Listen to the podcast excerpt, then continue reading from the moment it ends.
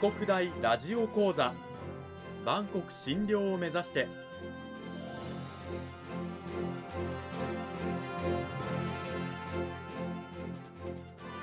番組タイトルにあるバンコク診療とは世界の架け橋を意味する言葉です。この番組はアジアの十字路に位置するここ沖縄にある沖縄国際大学で日々どのような研究や教育が行われているのかを発信していく番組です。案内人はラジオ沖縄アナウンサー小橋川響が務めます。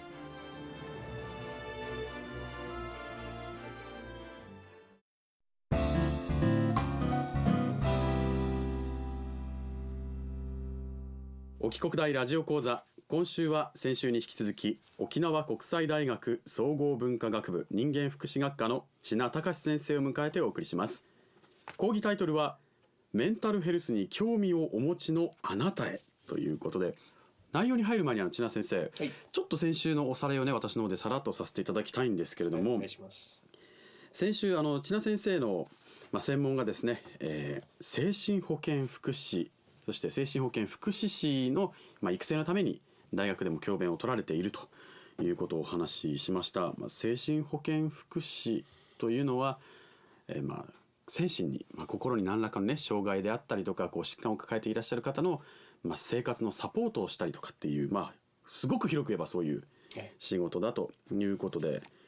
で先生自身は35年ほど前大学院を修了してからアメリカのその精神保健福祉の現場に行ったというところまでが先週のお話でしたが、でしたね。はい。実際アメリカの現場というのは日本と比べてなんかどういう違いがあったのかというものを伺っていってもいいですか？はい。アメリカに行ったのは30年前なんですけども、はい、ちょうど平成元年になる頃でしたかね。平成のスタートの時期。スタートの時でしたね。うん。でちょうどその頃行ってでその頃日本ではですね、アメリカの人たちは精神科のお医者さん普通に行くよねと、要するに精神科医療への敷居が低いっていう感じでよく言われていたんですね、うん、でそれで僕が感じたのはですね、はい、当時向こうではディスサイミアって、日本では気分変調みたいなそういううつ病って考えてみれば、うん、軽いうつ病だって考えてみればいいのかなと思うんですけど、例えば精神疾患にもいろいろあるんですけど、はい、統合失調症とかですね、そううつ病のより比較的重い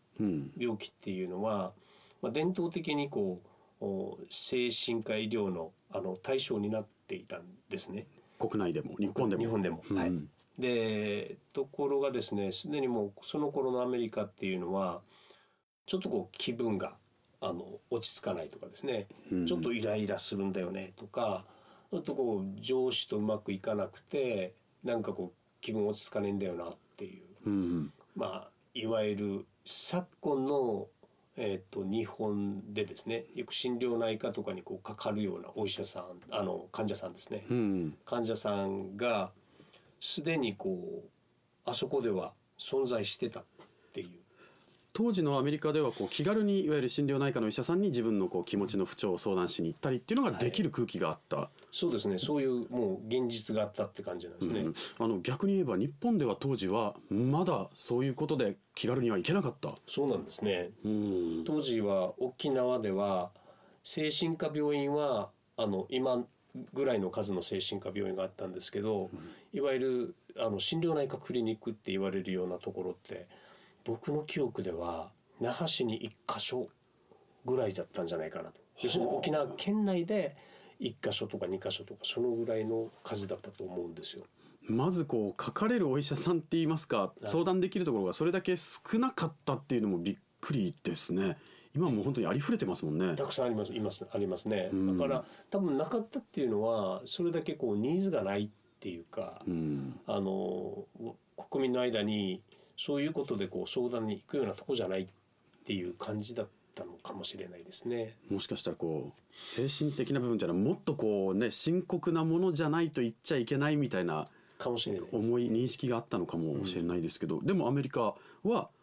もうさっと気軽に行けるような場所だった世界だったっていう。そうですね。そこでこう困っている人たちもたくさんいたっていうやつですね。要するにニーズがあったんですね。日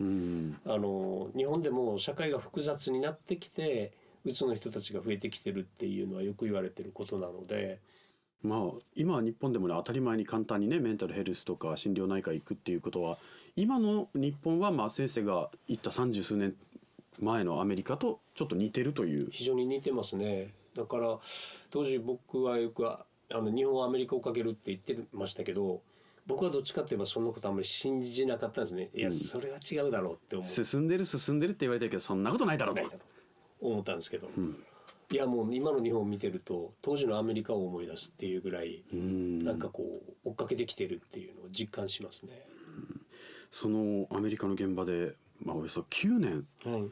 関わってこられたわけですよね、精神保健福祉の、はい、でその後沖縄に戻ってくる、はい、で沖縄に戻ってきて何かこうその当時の状況とかっていうのはどうだったんですか、精神保健福祉としては。アメリカの精神科医療の現場っていうのは精神医療だけじゃなくて保健も福祉もそうなんですけども、とっても分業されてるんですよ、分業。逆に言うと日本の精神科病院で働くと精神科病院に行けばみんな揃ってるなっていう、そういう状況だったんですね。みんな揃ってるっていうのはどういうものが揃ってるっていうことなんでしょうか。入院の施設もあるし外来の施設もあるし、それから、デイケアって言ってですね、日中過ごすような、ところもあれば、まあ、デイケアで食事も出るので、そういうところもあれば、それから入所の施設、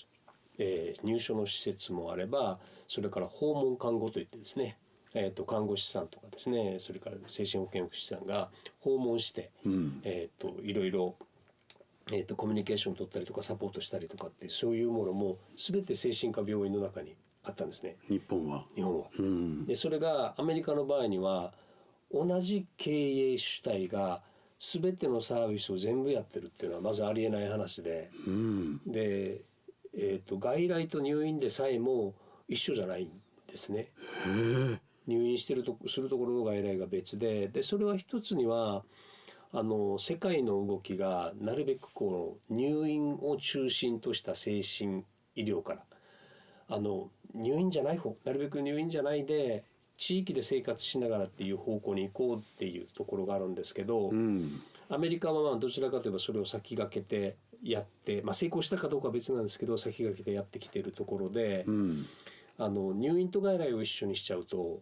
外来からすぐ入院にひょんって行っちゃって、で入院がとっても近くなっちゃうんですね、なのでそれを引っ張らして別々にすることで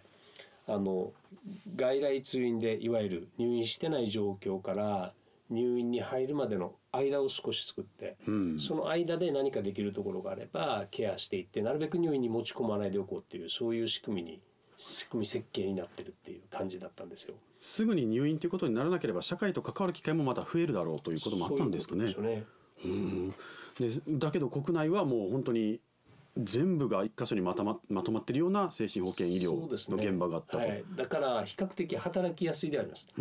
職員にとっては僕は帰ってきてですねいろんな調整が、病院内調整しちゃえば、もう入院もすっていくしデイケアの通所も病院内調整でお願いねって言えばすぐヒュッて入っていくので、すごくやりやすいな、仕事しやすいなっていう感じがしました、でも患者にとってはそれはどうだったんでしょうか。多分患者さんや家族にとっても、ある意味で楽って言えば楽かもしれないです、だから、ただそこで本当にそういうあり方がいいのかどうかっていうのを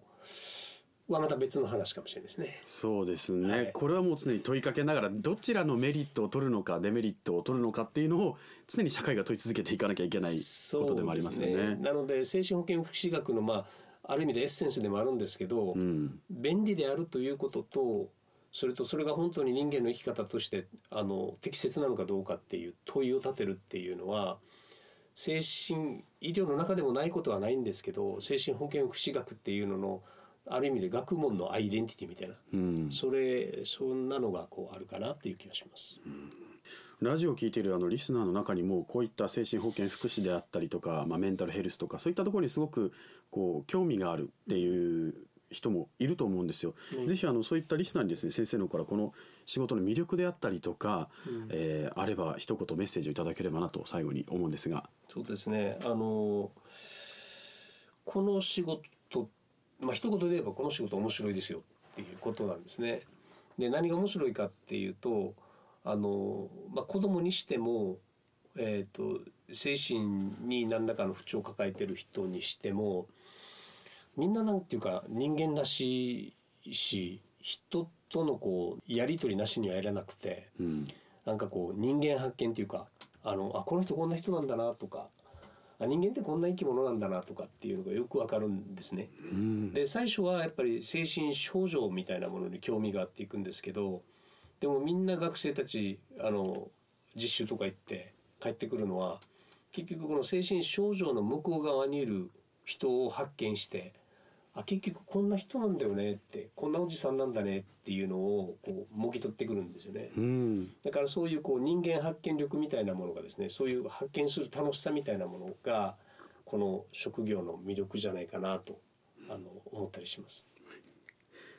この時間は沖縄国際大学総合文化学部人間福祉学科の知名隆先生にお話を伺いました。知名先生、どうもありがとうございました。ありがとうございました。もうそろそろ精神保健福祉士の国家試験があるということなんですよね。今先生の、指導している学生さんたちは今その資格取得に向けて頑張っているところなんでしょうか。そうですね、2月の一番最初の土日に試験があります。もう本当に1週間後ぐらいですね。この試験ってやっぱり資格取得やっぱり難しいですか。合格率そのものはとっても低いわけではないんですけど、ここ数年の傾向としては合格ラインの点数がどんどん上がってきてるです、ね、なるほどでも歴史をね、重ねていけばなんていうんですか、専門分野も学ぶことは増えていくのはね、当然ですからね。でもぜひ興味がある方は沖縄国際大学で知名先生のね、研究室のドアを叩いてもらえれば。お待ちしてます。知名先生、2週にわたってどうもありがとうございました。ありがとうございました。